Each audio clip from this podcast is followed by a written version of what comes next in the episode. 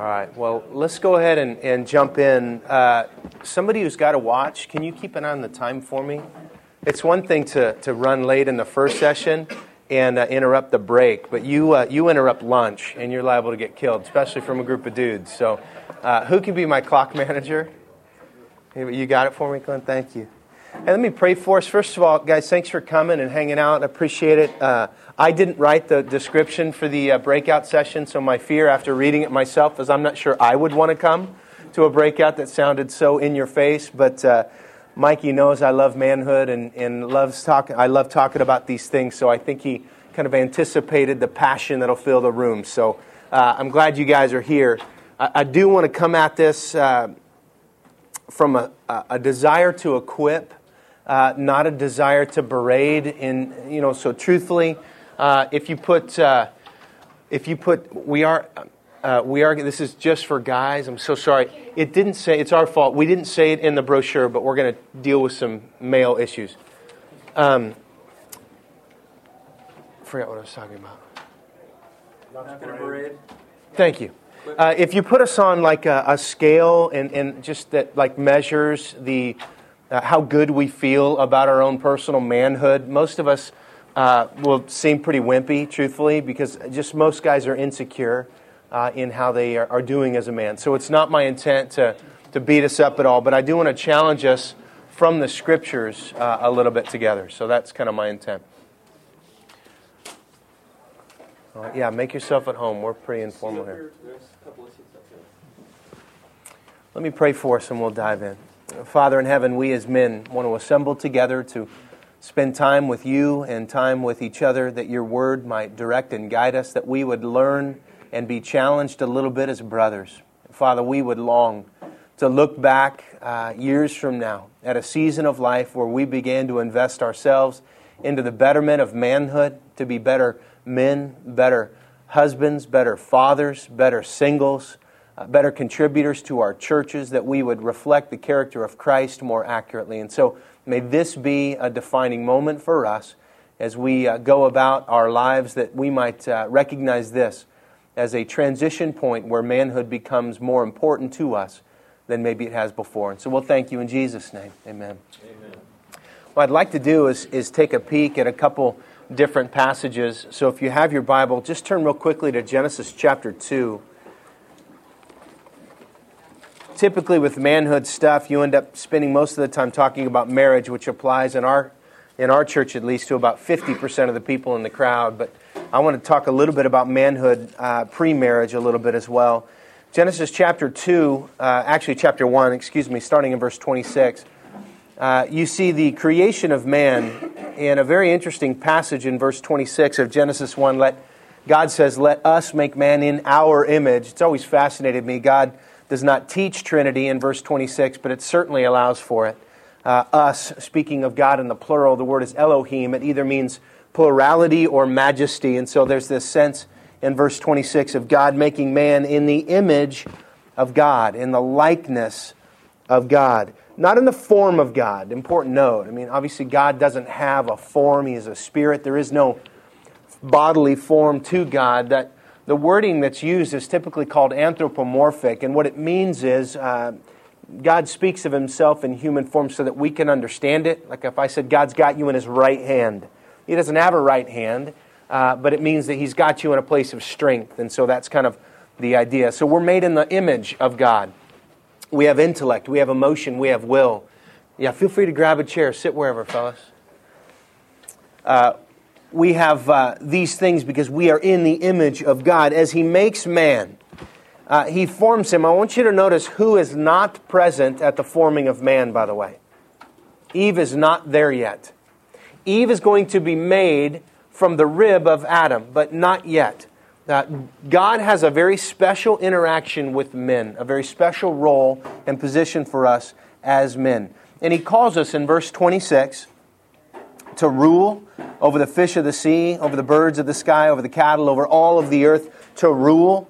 He created man, verse 27, in his own image. In the image of God, he created him male, and it introduces the concept of female, though not created yet. God blesses them, says to them, Be fruitful and multiply and fill the earth and subdue it. We were talking with Rick yesterday, and he, he just brought up a fascinating point. Isn't he sharp, by the way? Really, really sharp guy, but he's got a pastor's heart. So I feel like I can understand him. You know, some guys who talk about worldview stuff are so heady, it's like they're just trying to impress you. But uh, he mentioned what does it mean to be in the image of God, and what does it mean then to subdue the earth and fulfill it?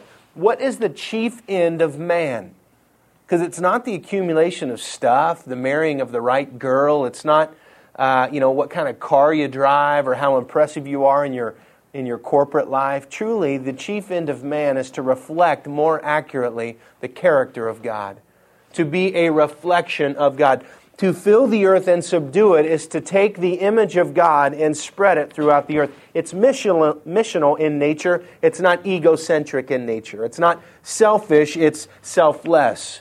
Remember Jesus now in Philippians 2, Paul says of him, didn't consider equality with God a thing to be grasped, but humbled himself and became an incarnation of God. And in many senses, the creation account of Genesis 1, we are to be uh, a finite, temporal, created being that's created to rule in place of the king here, if you will, uh, and we are called to fulfill the earth, uh, fill it rather, and subdue it. That, that's our goal in life as men, is to reflect the character of God. Now, you read through the Genesis account, and it, it gets to be where it seems like it's redundant, because you've got this creation account in chapter 1, and then this other account in chapter 2 that seems to be reiterating what was imagine the book of Genesis not being chronological, at least in the early, in the early chapters, but more uh, this sense of chapter 1 is a chronologic view of creation, chapter 2, a thematic unpacking in detail of the creation of the most important thing ever created, which is mankind.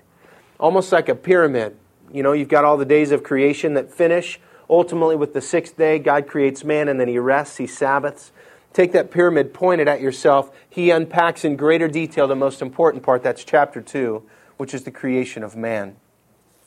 In that, he gives man specific guidelines, specific things to be about. Uh, interesting that in the first, uh, the first account there in chapter 2, verses 1 and following, man is called to Sabbath. He's called to rest. God doesn't call you as men to work and be workaholics, He calls you as men to live in rhythm work and then rest. Work and then rest. That's part of the divine creation narrative. That's God's intent for us. Work and then rest. Work and then rest. Most of us as men are still little boys wearing big boy clothes trying to please dad. And so we work and then work and then work and then work and then work as if somehow that's going to earn the favor of God. The greatest thing you could do to earn the favor of God is rest. Sabbath. It's part of God's design for us work and then rest. Then the creation of the woman comes in, in four and following. Um, God forms Adam from the dust of the earth, takes Eve from his rib, Ish, which means man, and Isha, woman, Ish and Isha, living together without sin in the garden. God had given him the command in verse 15 to, uh, of chapter 2 uh, of, of not eating from any tree of the garden. Uh, he could work, uh, he, could, he could build a tree house in that tree, he could hang a tire from it, but he couldn't eat from that tree. Verse 17, if he did, he would die.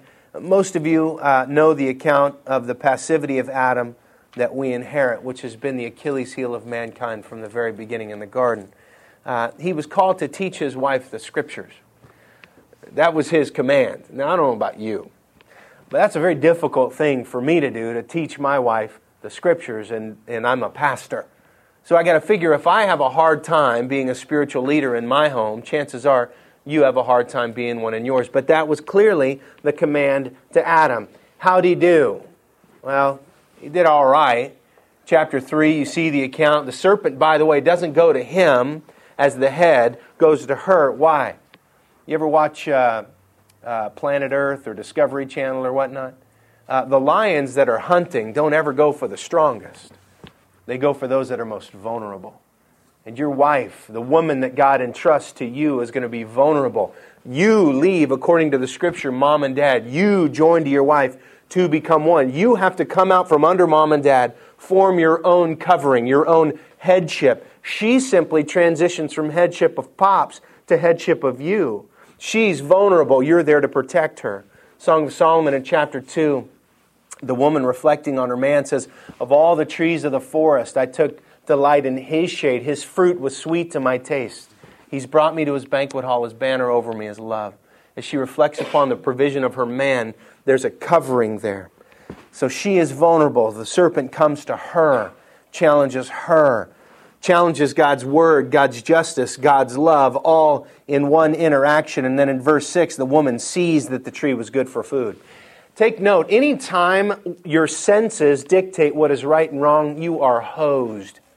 And I'll promise you, especially for you single guys, if you let your senses dictate what's right and wrong, you'll be, quote, watching a movie with her, this girl that you're dating, and you've got good Christian boundaries. Nothing comes off, nothing below the neck, nothing laying down, and all those other weak sauce things that mean nothing when an erection comes your way.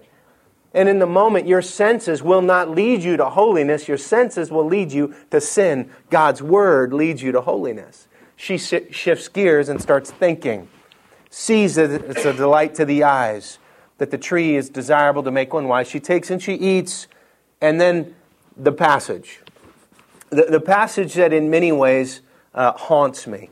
She gave also to her husband with her, and he ate.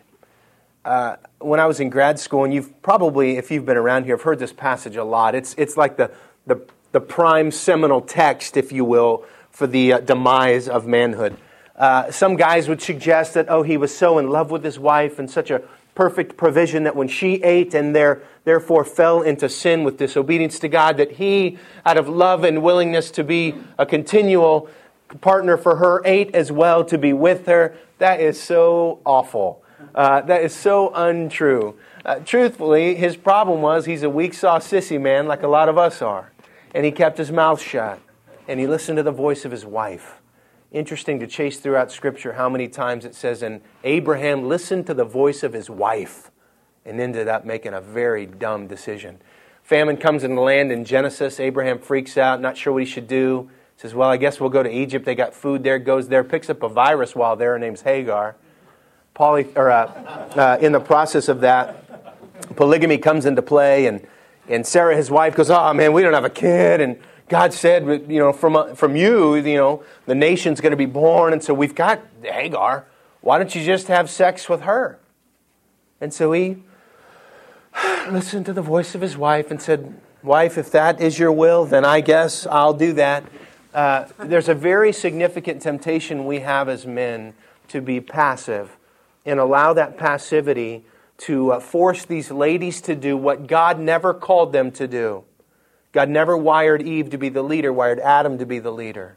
When Adam abdicates his role and puts the pressure on her, she can't carry it. It's too many watts for her. It's too strong a current, and she popped. And when she popped, mankind fell into sin because of that. Truthfully, that pattern, friends, represents and, and uh, replicates all the way through to our day. Uh, if you've been through men's fraternity, Robert Lewis does a fantastic job of laying out the issue of rejecting passivity, accepting responsibility, and leading courageously. Very difficult things to do. The challenge with manhood ultimately is we don't know when it happens. You know, Paul said when I was a child uh, in 1 Corinthians 13, I used to think like a child, reason like a child, but when I became a man, I put aside childish things. When did that happen? Like, wouldn't it be great to know, like, hey, congratulations, you turn whatever age and now you're a man, or you have a certain experience and now you're a man. We don't know when it happens, and the Bible doesn't give us a lot of clarity as to when that moment occurs. And so in our culture, we snap on ungodly experiences to have that make you a man. First time you have a drink, first time, you know, you end up in bed with some gal, first time you get in a fight and get a black eye. Those are, those are when you become a man. Uh, there's a higher calling in manhood than just that. Uh, it's a calling for men to live as men. Uh, and where that moment happens for you, uh, you know, maybe we can have a Kingdom of Heaven moment here. Y'all remember that movie, Kingdom of Heaven? With uh, uh, the guy who played uh, Legolas in Lord of the Rings. What's his name? That actor? No, no, no, the other guy. Orlando, Orlando Bloom, you know. And, and his, his dad gives him the, uh, the command, you know, this is your charge, this is your calling, and then pops him in the mouth and says, and that's so you won't forget it. I mean, if you'd like, we could do that today. And we could just line up. and before you leave here, I'll just pop you in the mouth, just, just real quick, just a little pop, just, just enough to bloody the nose. And then we could say, today we've become men. Because we need to become men. Whenever it happens, it needs to happen. And in our culture specifically, what's happened is we are raising boys. We're not raising men. We're raising boys because we didn't have dads in the home for a lot of us. Or if dad was there, he was absent. And so you got raised by Xbox. You got raised by Nintendo. You know, I Super Mario, that's what I played all the time. You, you got raised by digital men. And you have no idea, most of us have no idea what manhood is. We need to have those moments. There's a couple of things that I want to bring up just regarding that. The danger in not having men at home is we raise feminized men, men who don't understand masculinity, men who aren't sure what it means to walk as men. It's a danger because if you don't know what it means to be a man, then we can't steward a woman. Now, for some folks, Paul's pretty clear in 1 Corinthians chapter 7. In fact, turn there, we'll spend a little time in 1 Corinthians. 1 Corinthians 7 he's pretty clear that for some guys, uh, they have what he calls the gift to be single. Uh, truthfully, I call it a curse, but you can call it whatever you want. Being married is the best thing ever happened to me. But he says some have a gift in this manner, some have a gift uh, in another. Uh, you can see that there in 1 Corinthians 7, verse 7. Uh, there's a sense that as singles, we are training ourselves to be men uh, who someday will steward a wife. One of the concerns I've got is that we don't understand the implications of what we're training ourselves for. We assume that we can just kind of, you know, keep, uh, you know, leveling up our, uh, you know, wizard character, uh, keep doing raids in World of Warcraft, never get a job, still live at home, let mom do your laundry and cook your meals. Dad's still paying all your bills. And then at 35, when you finally put a ring on your finger, it's like, ta da, you become super, you know, husband. When truthfully, we're preparing ourselves now for whatever lies ahead. Some of you are at a season of life where the greatest days are still ahead of you. Others of you, like me, are kind of feeling like you're in the middle of it. Others are looking at life from the rearview mirror. Regardless of what season of life you're in, I think these principles will apply. For example, some of you have the gift to be single. If, that, if that's you, God bless you. Because the Bible says in 1 Corinthians 7 that if you're single, in fact, flip over to, uh, to verse 32 of 1 Corinthians 7. He says, I want you to be free from concern. One who is unmarried is concerned about the things of the Lord, how he may please the Lord. If you're single, you've got a distinct advantage over every one of us who's married because you don't have to worry about what mama thinks. So you can stay up late, you can have 15 life groups you're a part of, you can go overseas, every opportunity you get, you could work at Jamba Juice and make next to nothing and you don't care because it don't matter. Because what do you have to pay for? You're going to go eat ramen, you're going to wear the same pair of clothes all year. So it really doesn't matter, okay? So you can focus on pleasing the Lord. But, verse 33, one who is married is concerned about the things of the world, how he may please his wife. Uh, there's a proverb, you got to be careful, don't quote it to your girl, but it says, Where no oxen are, the manger's clean, but much increase comes by the strength of an ox. You want a simple life? You want to have undistracted devotion to the Lord? Stay single. You want the strength that comes from being married? You're going to have to put up with the mess that a marriage brings. Now, don't call your wife an ox, but you understand the principle. If you want the benefit, there's a cost. When I got married, she started buying products I didn't even know existed. I'm like, who needs four different lotions? One for your face, and one for your hands, and one for your body, and one for after sun. And I'm like, are you kidding me? Like, I don't think I've ever put lotion on in my life, you know? But that, that's the, the strength that comes, though, is the beauty of that woman that's now with you. So he says, verse 33 if you're married, you have to focus on how to please your wife. Now, notice verse 34. Your interests at that point, he says, are divided. There's a divided interest. See, guys like to think real, real Grecian God first, wife second, right? God is the most important, wife's secondary. I go, all right, turn over to 1 Peter chapter 3. Let's have an argument with Peter about that concept. 1 Peter chapter 3. Chapter 3, verse 7 says, Husbands, likewise, live with your wives in an understanding way. That verse literally means live with your wife with knowledge which means when you got married, fellas, you had a number one hobby that superseded anything else you ever cared about. It's cared about. It's called your wife. So find out what she loves, what she wants, what her dreams are, what she would have been if it wasn't for you. you know? Uh, what she would have wanted to do in life if you hadn't knocked her up, you know, in your marriage. And now you got kids and she's at home in the sandbox hanging out with poopies, watching Veggie Tales again, okay? Live with her in an understanding way, with knowledge.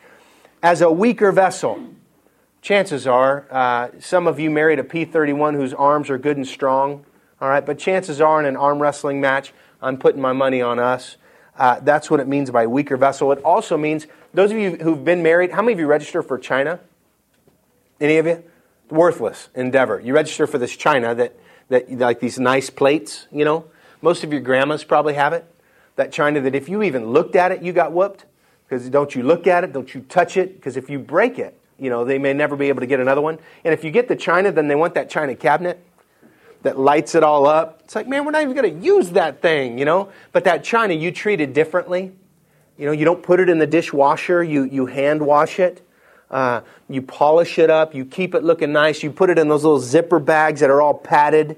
You know, you lock it up in the safe, you know, or whatever you do. And the idea is that men, when we get married, we have to live with our wives in an understanding ways with a weaker vessel, as with fine china. But keep reading the verse. It says, uh, treat her with honor as a fellow heir of the grace of life. Uh, very important point that we are all equal in Christ, but we are not the same.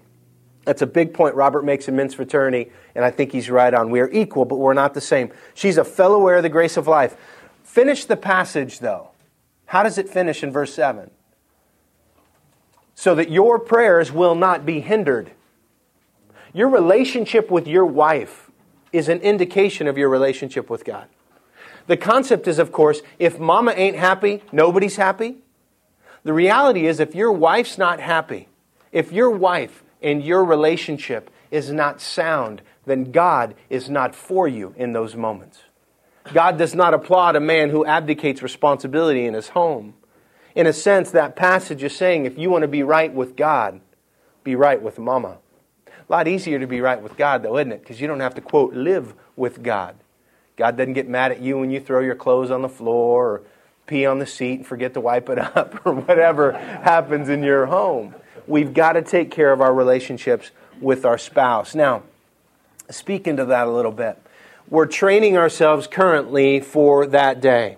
Uh, whether it's pre marriage or whether you're married now, the things that we do every day are, are creating an atmosphere in our homes one way or the other. One of the things that has been uh, interesting is that because we have gone the way of Adam in passivity and the way of Eve in terms of rationalizing and letting our senses drive our behavior, we've become a very interesting culture. Uh, Romans chapter 1 says when you reject the truth of God for a lie, and when you fail to worship the Creator, but instead you worship the creature, God gives you over to, the, to your flesh, that your bodies would be dishonored among them, and He gives you over to a depraved mind. It's the divine abandonment. When we reject God, sexuality is the first thing to get hit, if you will. I'm reading a book right now called The God of Sex by Peter Jones, and I bought it expecting one thing, and I got a whole nother thing. Uh, it's a theology book, and I was expecting like this, like romance, like here's how you have better sex in your marriage. Who doesn't like reading a book like that? Uh, this one was more about theology. The premise of the book is that we have a jacked up sexuality because we have jacked up theology. Because we don't believe that God is holy, we don't believe that God is who He says He is. It's expressed in our sexuality, taking a Romans 1 concept that if God is not on the throne of our lives, if we are, we're going to be perverts to the core. Because that's a natural bent of most men, is to sexual deviance. So we've got to get our theology right, and our sexuality will follow. Fascinating. Because one of the issues that happens with young men is we train ourselves for divorce. I heard something by Andy and his bride in the first breakout session about technology and, and its connections to marriage. I thought it was interesting. Um, my, uh, you know, my dad would, would always like fix the car if it broke. You know, he'd fix it. You know, and, and it was all fine because it's a like a, you know simple '57 Chevy. You know, clean out the car, make sure the fuel lines are okay, no problem. You ever try, pop, tried to pop the hood on a car that's a modern car?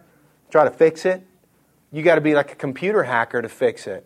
It's all electronic. It's everything's like you know so high tech. You you can't even like fix it. So take like a cell phone. Your cell phone breaks. You gonna fix your phone? No, you just go get another one. You just throw it away and upgrade. Just buy a new one. And in many ways, that's what's happening in our culture with the way we treat women. Uh, our sexuality is so out of control that we, uh, we end up uh, engaging in activities with, if you're single or even uh, you know, married, engaging in these activities with other women, and then we just throw it out and then we get another one because it's broken now. We throw it out and get another one. We're training ourselves, in a sense, for divorce because we attract for the wrong reasons, based typically on physical attraction, not character, when the physical attraction fades and you can't stand the way she laughs and the way she chews her food annoys you and she breaks wind one time and you about pass out and you're like, you know what? I'm out. Forget that. And you upgrade, now you date someone else for the wrong reasons. We're training ourselves to end up in infidelity. Because I'll promise you, fellas, two ounces of gold on your finger does not change who you are on the inside. And so we've got to begin to work on who we are on the inside. One of the dangers that has hit uh, us as men is the issue of pornography. Um, every guy I've ever met struggles with the root of lust. Paul says, No temptation has overcome you but what is common to man. Meaning, there's no temptation. You, you face it, nobody else does. He said, But God is faithful. He'll not let you be tempted beyond what you can bear. So there'll never be a situation where you're like, Oh man, it was just too much for me. I had to do it. He says, But when the temptation comes, He'll provide a way out. That issue of lust is in the heart of every man. Every single guy here, to some degree, will have that root in their life. The question is, how does it take fruit in your life? What does it look like? For some guys, it's homosexuality. For some guys, it's pornography. For some guys, it's other women. It's the, it's the hunt of getting something. For other guys, it's fantasy. Uh, for other guys, it's sexual addiction, even with their wives, where it's like always got to have it, got to have it, got to have it. What's the fruit in your life, and have you begun to deal with it?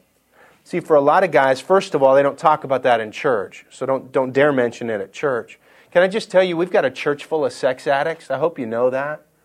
We got registered sex offenders at our church. I hope you know that. Why? Because the church is a place where sinful people come to find Jesus. Jesus didn't come to, to heal the healthy, He came for the sick. So let's just admit that. Have you dealt with the fruit?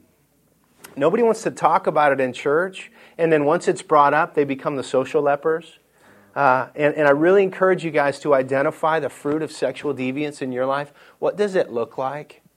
And what's interesting is we've kind of um, we've kind of developed respectable sins in that nature or in that in that realm, and then like dirty sins in that nature. So it, you can you can be a college student who can't quit nailing his girlfriend. It's respectable. It's just sin, but it's it's respectable. But uh, boy, you touch a child, and you'll get killed. Uh, you can you can be a guy who just he just looks at porn. It's just a little porn. It's just you know just a little on the internet. That's respectable. Uh, but you you become a sex addict, and you start visiting prostitutes, and that's that's not okay. Question: What's the difference? Is there a difference? No, the difference is social acceptability. But what does God say about it? You know, there's one time in the New American Standard translation of your Bible where God says, This is the will of God for you. How many of you would love to know the will of God? Would you like to know that? Wouldn't it, wouldn't it be great? Turn to 1 Thess chapter 4. I'll show you God's will for your life, but you're going to be disappointed. Because for most of us, when we, when we hear about what God's will is, uh, it's something that we're like, man, I, my, God's will for me is I'm going to Africa and I'm going to lead the whole, you know, people group to Christ, that, that's not necessarily God's will. God's will, 1 Thess 4, starting in verse 3. This is the will of God for you. He says it's your sanctification, that you abstain from sexual immorality, that each of you know how to possess his own vessel in sanctification and honor, not in lustful passion like the Gentile or heathen who do not know God. What is God's will for our lives?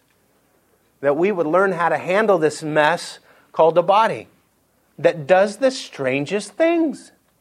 Y'all remember high school?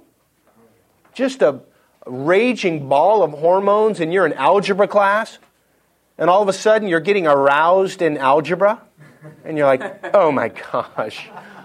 Hey, so and so, do you want to come and answer this question on the board? No, absolutely not. Okay, it happens. We, we've got to learn how to possess our vessels in sanctification and honor. God made you as a sexual creature. You need to know that. Sex is commanded by God pre fall. Pre fall. It's not a sinful act at all, it's pre fall, which is interesting. Sometimes they'll take the cursing of Genesis to assume that the woman is cursed. She'll have increased pain in childbirth. Her desire would be for her husband, but her husband would rule over her. Desire, that word's used two other times in your Bible. Genesis 4, where sin is crouching at Cain's door and its desire is to consume him. Also in the Song of Solomon, where she says, I am my beloved's and his desire is for me. So some assume that sexuality is a curse, that these women are cursed, that even though childbirth is going to be a kick in the face, that they're going to have a sexual desire for their men, but their men will rule over them. I go, man, that's a blessing. That ain't a curse. That's not a curse at all. Uh, th- this whole issue of sexuality is fascinating, and we have got to learn how to possess our vessels in sanctification and honor. Not, he says, in lustful passion, like the heathen who do not know God. The way we handle our bodies reflects the character of the God whom we serve. So we've got to make sure that we recognize that there is no distinction in God's eyes between respectable sins of morality and, and dirty, naughty sins of morality. We need to learn, all of us, how to possess our own vessels. Um, in sanctification, he says, not like the heathen who do not know God. Um, one of the things uh, that, that happens with this, of course, uh, is this issue of pornography is really, really strong. Let me deal with that issue real quick. Um, the danger with pornography, of course, is that uh, you know the Scripture seems pretty clear that we ought to be satisfied always by the wife of our youth that her breasts are what should satisfy us, that we should drink water from our own cisterns. Uh, stolen bread, he said, is sweet, but it is rotten in the end. You can read Proverbs uh, like 5, 6, and 7, great passages on this issue of adultery, which ultimately, adultery is finding satisfaction in anything other than your wife. So, Job said he, he made a covenant with his eyes that he wouldn't look at a woman and lust for her in his heart. Paul said to Timothy to treat younger women as sisters in all purity. There's a sense that, that those things that we look at, other than our spouse, uh, are immorality for us. They are adultery for us. Uh, that's an issue, by the way, that's a, a cute little lion at first. That's kind of a fuzzy little thing, and you feed it, and you keep feeding it, and that thing starts growing up, and it ain't so cute anymore. In fact, now it's starting to eat you and it's eating you, but you can't tell anybody about it because if you do, then they'll know. But you keep feeding it. You ever wondered why you feed it? Can I give you a real convicting passage? James chapter 1. James says, uh, Don't let you, uh, when you're tempted, don't, don't say you're being tempted by God. God doesn't tempt anyone, nor is he tempted by evil. But each one of us, he says, is tempted when we are led away and enticed by what? By our own lust. Very, very convicting passage. Because I'd really love to blame her. Y'all remember in Matrix, the woman in the red dress? Every guy fumbled when he saw the woman in the red dress. Look, the woman in the red dress didn't make you look at it. All right? She didn't make you look at it. The devil didn't make you look at it. Society didn't make you look at it. You look at it because you like it. You look at it because that sensual feeling of pleasure is more important in the moment than the glory of God. And I understand, because in the moment it always feels right. That's my point. In the moment, it always feels right. But it never feels right after. Have you noticed that? Have you ever indulged in some sinful behavior and then afterwards just thought, man, that was, yes, that was right? I mean, that was pleasing to God. That is exalting to my wife. She would be so proud if she would have seen what I just did. Uh, my parents would look at that and call me blessed for the decisions that I've just made. See, we, we never look at it like that. It's always about the moment, now, here. Watch the danger of pornography. You keep feeding that lion and it'll eat you. With that, though, can I deal with the issue of masturbation? I mean, you talk about a taboo word, nobody talks about that. It's an interesting thing. I've never met a single guy who's never masturbated. So if you break the trend, you can come up and you know tell me I'm a liar later. How's that? Uh, most guys do. Uh, we're phallic by nature, you know, and so we go through this stage. I mean, think about it. Little guys, they find their little twig and berries, and that's all they're. I mean, it's like fascinated with it. And truthfully, uh, most guys continue in their fascination for years. So the issue of masturbation is it right to masturbate? Now, I, I was reading a book called uh, Sheet Music by a guy named Kevin Leman, Phenomenal book. And I got to the chapter on masturbation and just thought, I, I can't agree with him there.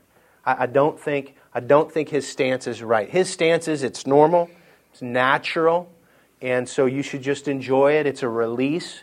Uh, truthfully, I've never met a guy who uh, can masturbate with a pure mind. Uh, maybe you're Superman, I don't know. Uh, but most of the time it's connected to something there. But uh, as I've heard the issue debated, that's kind of the camps. Oh, it's, it's natural, it's good. Okay? Just go ahead, just do it in private and appropriate places. The other is it's exceedingly evil. Nobody answers the why question, the why is it evil? And that, that's, where, that's where I got frustrated and, and have, have developed a, a little thought on it. Turn to 1 Corinthians 7 uh, again. Let me, let me show you a passage. Let's think logically for a moment. God has wired you as a sexual creature, we would all agree. There are desires that a man has. We would all agree. Okay? Whose responsibility is it for the fulfillment of your desires as a man? In the creation of God's people, man and woman, who is responsible for your sexual fulfillment as a man? Who? You? Your wife, right? Your wife. Look at 1 Corinthians 7, verse 3 the husband must fulfill his duty to his wife. I've never met a man who struggled with that. A man fulfilling his duty to his wife? Guys are like, yeah, game on. I got that. Likewise, the wife must fulfill the duty of her husband.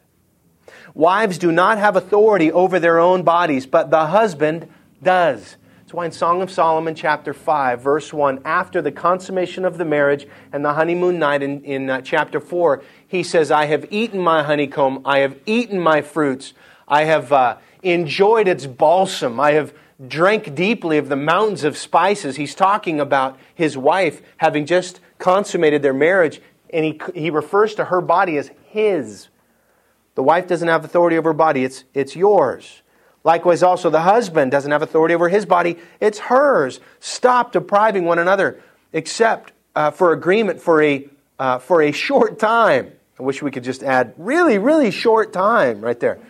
So that you may devote yourselves to prayer and come together again so that Satan would not tempt you because of your lack of self control. It's a command. If you're married, you need to be having sex. And if you're going to take a break, Take it for a short time so that you can pray. Not because you have a headache, so that you can pray and come back together. Why? Because it is, in a sense, the consummating union of oneness of a husband and a wife in the context of marriage. It's a great God ordained thing in the proper context. But I want you to notice who is responsible for the fulfillment of your, as a man's, sexual needs. It's your wife fulfillment of your sexual needs by any anyone other than your wife is called what?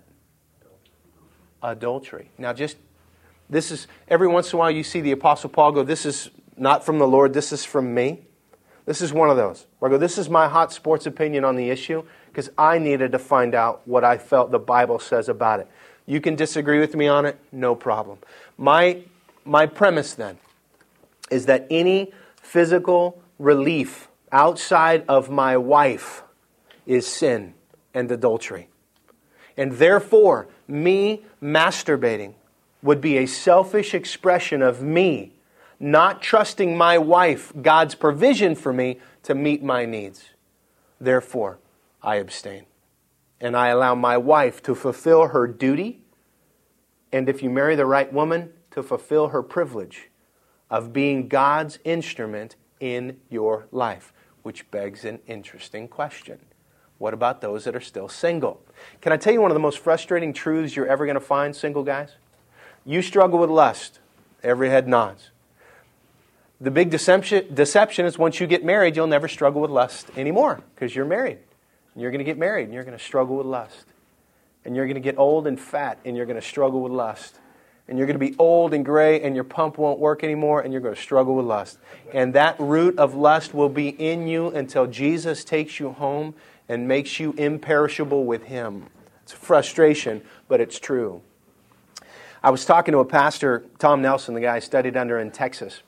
And I was like, man, what? You know, I'm talking to these guys, I'm discipling, and we're, we're working on moral purity and dealing with these issues. And this issue of masturbation keeps coming up, but they're, they're bringing up the issue of dreams. Like, what do you do with that? And he kind of smiled and he laughed. And he goes, ah, oh, God's grace, brother. God's grace. I thought, man, that is really interesting. Because if you think about it, who made your body? God. Does God know your needs? Absolutely. His assumption in all of that, of course, or his premise is if you allow God to meet your needs through the provision of your wife, uh, you'll find your body naturally will relieve itself in a nocturnal emission without you ever having to do anything about it, and God will meet your needs. He is able to meet your needs. Now, nobody talks about that issue, one, because it's fairly disgusting to talk about in contexts like this, especially if there's ladies in the room. That's why we kicked them out. They're going to listen to this online and freak out. They're never going to look at us the same, all right?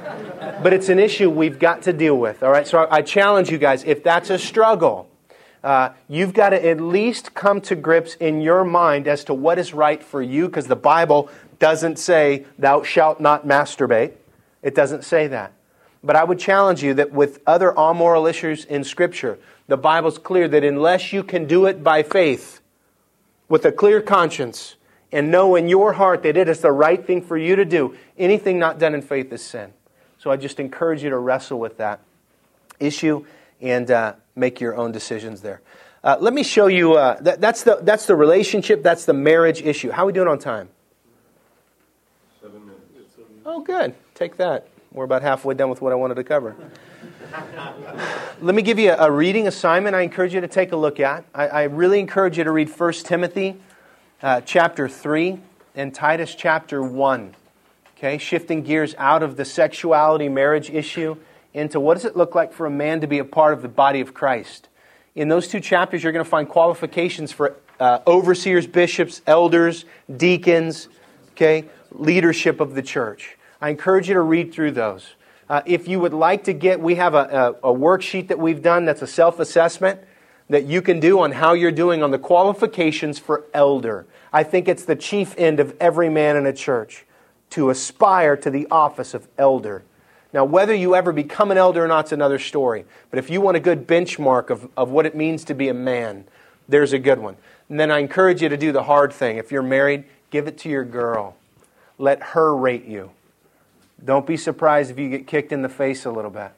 But the other side is don't be surprised if she doesn't ambush you with praise in areas you would have never expected. Uh, good challenge for you. If you'd like me to email you that thing, uh, then uh, my email is brad at thewellcommunity.org. Fire me an email, I'll attach it back to you. Turn just for a moment, though, to 2 Kings chapter 20. Let me give you one caution, all right? Uh, 2 Kings 20. King Hezekiah, I don't know if many of you are familiar with this guy.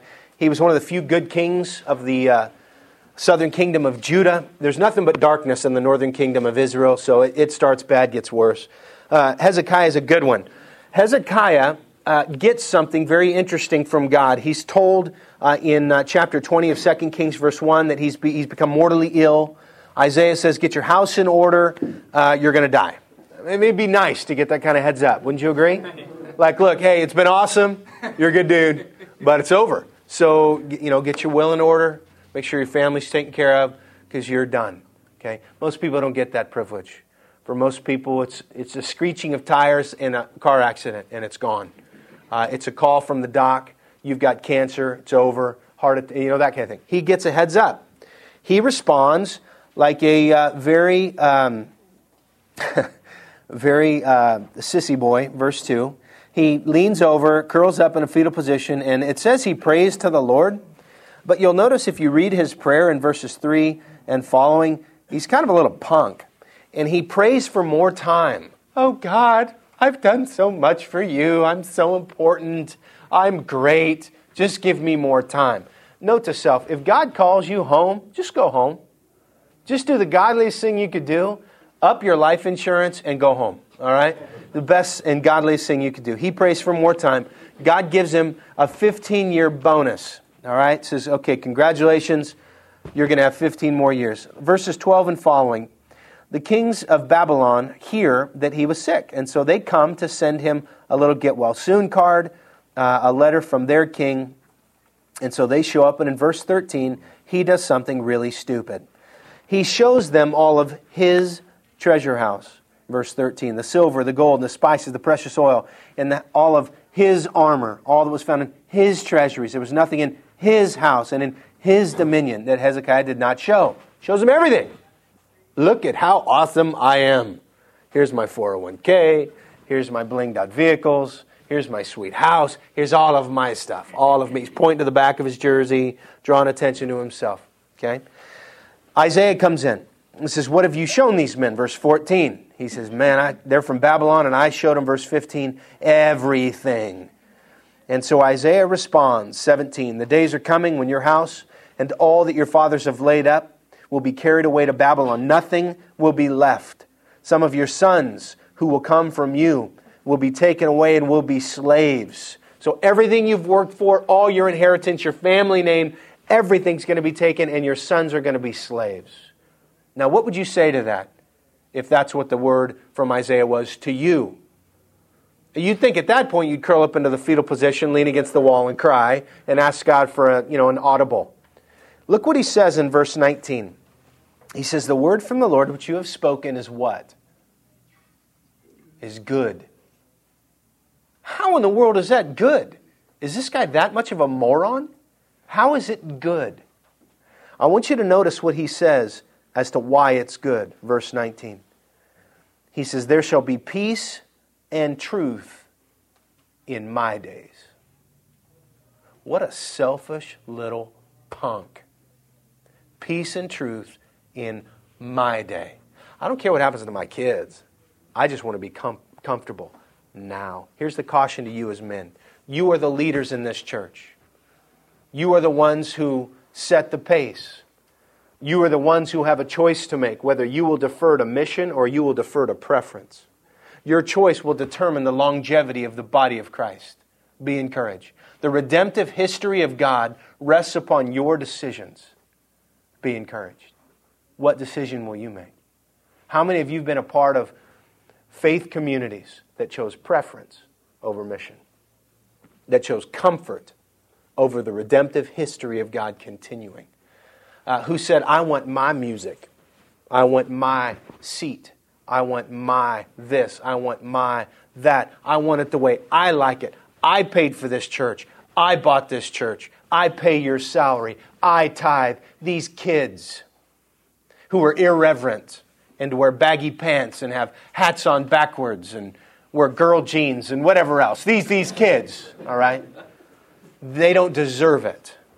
I've worked for it. And they choose preference over mission. And the church continues to gray and to gray and to gray until it's irrelevant. And then nobody cares when they watch it die. The challenge for us as men is to recognize the opportunity we have to look not to preference, but to mission. To endure what may not be your preference for the sake of the kingdom of God.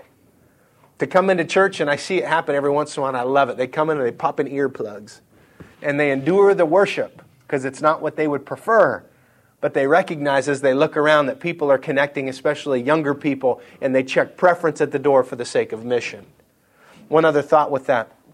It's interesting in all moral issues of Scripture the more mature are always called the, to acquiesce to the less mature. Do you notice that? So, like the person who feels freedom to have a beer is called to lower their behavior to the weakest brother present. So, if somebody doesn't feel freedom at all, then it's better for them not to ever touch a beer for the sake of not offending their brother, because if they cause their brother to stumble, then they have sinned. Same issue is true in church. The older, supposedly more mature brothers among us should acquiesce their preference for the sake of the younger around us who are supposedly less mature. Now, we've got a unique situation at our church because 50% of our church is uh, under 30. the average age is 28. We're getting older, all right? So we don't have the same kind of battles yet. But what happens when we start taking candles off the stage or we start doing different things and people start going, Well, we've never done it that way before. It happens in other churches, it'll happen here. The guys who set the pace in a church and check preference at the door for the sake of mission are the men. Think about it. Who did God call in Genesis chapter 11? Because it wasn't Sarah, it was Abraham. He called Abraham, he called Isaac, he called Jacob. Who were the kings? Men. Who were the prophets? Men. Who were the judges? Men except for one time when weak sauce men wouldn't step up and God used a gal named Deborah to do great things. It was men. Who were the pastors? Men. Who were the elders? Men. Who were the deacons? Typically, men. Though there's an argument for deaconess. We'll get into that later. It's the men. Who were the poets of our day? Men. Who were the painters? Men. Who were the incredible uh, uh, writers and uh, communicators of our day? Men. Men. So it's us, fellas. This is it. What is the history going to be written about you in your commitment, involvement, service, mission in the things of God? Because recognize that the passivity of Adam is still present today. And the tendency for every single guy in our church is to come in, look around, and go, Well, I guess it's all handled, and sit there. Maybe whine because the coffee's not quite ready on time, or the vanilla creamer's gone, or whatever. All those little things that really make no difference. Instead of recognizing that you, as a man of God in our church, have been called by God to subdue the earth and fulfill it, or infill it rather. That the, that the image of God that is on you might spread throughout all the earth. Well, in Acts 1, it started in Jerusalem, which you went to Judea, Samaria, the remotest parts of the earth. For us as men, it starts here in this place. It starts in your home and how you treat your wife. It starts if you're single with how you treat your roommates, that girl that God is entrusting to you, someone's daughter who is not yet your wife, that some daddy somewhere, and I'm a little sensitive, I have girls, some daddy somewhere is hoping you're going to treat with honor, like the man of God you say you are. All of those things now become the responsibility of us as men. There is no higher calling than manhood. Uh, there also is no more difficult task than authentic manhood. I hope uh, some of the things that we've shared might encourage you, stir you a little bit, challenge you, that we could take together as a band of brothers manhood and raise it up a notch together, to reject the passivity of our past, and to begin even now to walk in a newness of life as authentic men, brought into alignment with Christ, which, by the way, at the end of the day, you can't do any of this without Jesus Christ. So, you know, don't, don't uh, mistake the cart from the horse here. Uh, if you don't have a relationship with Jesus Christ, if He is not your King, if He has not conquered you, if you have not raised the white flag of surrender in life trying to do it yourself, you have no hope for manhood whatsoever. Uh, because most of the time we defer to extremes. Without Christ, we either get passive or we get angry as men. Only Jesus Christ can anchor you in that which is right. Start there. But once we've got that, take ourselves and let's inject ourselves into manhood together in how we treat our wives, how we treat our families, how we serve in our church, and how we reflect the glory of God to the world around us. All right? Let me pray for us. We'll go eat. How'd I do on time? We good? good? Sweet. Lord, thank you for the time. Good to be with these men in the sauna that is this room.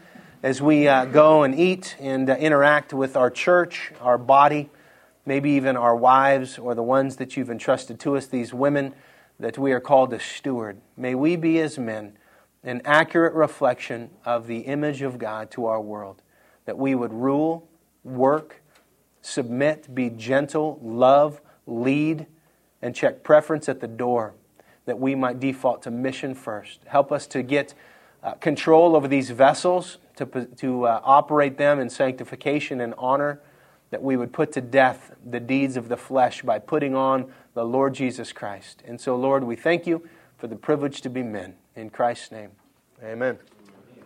Bless you guys. Thanks for taking the time.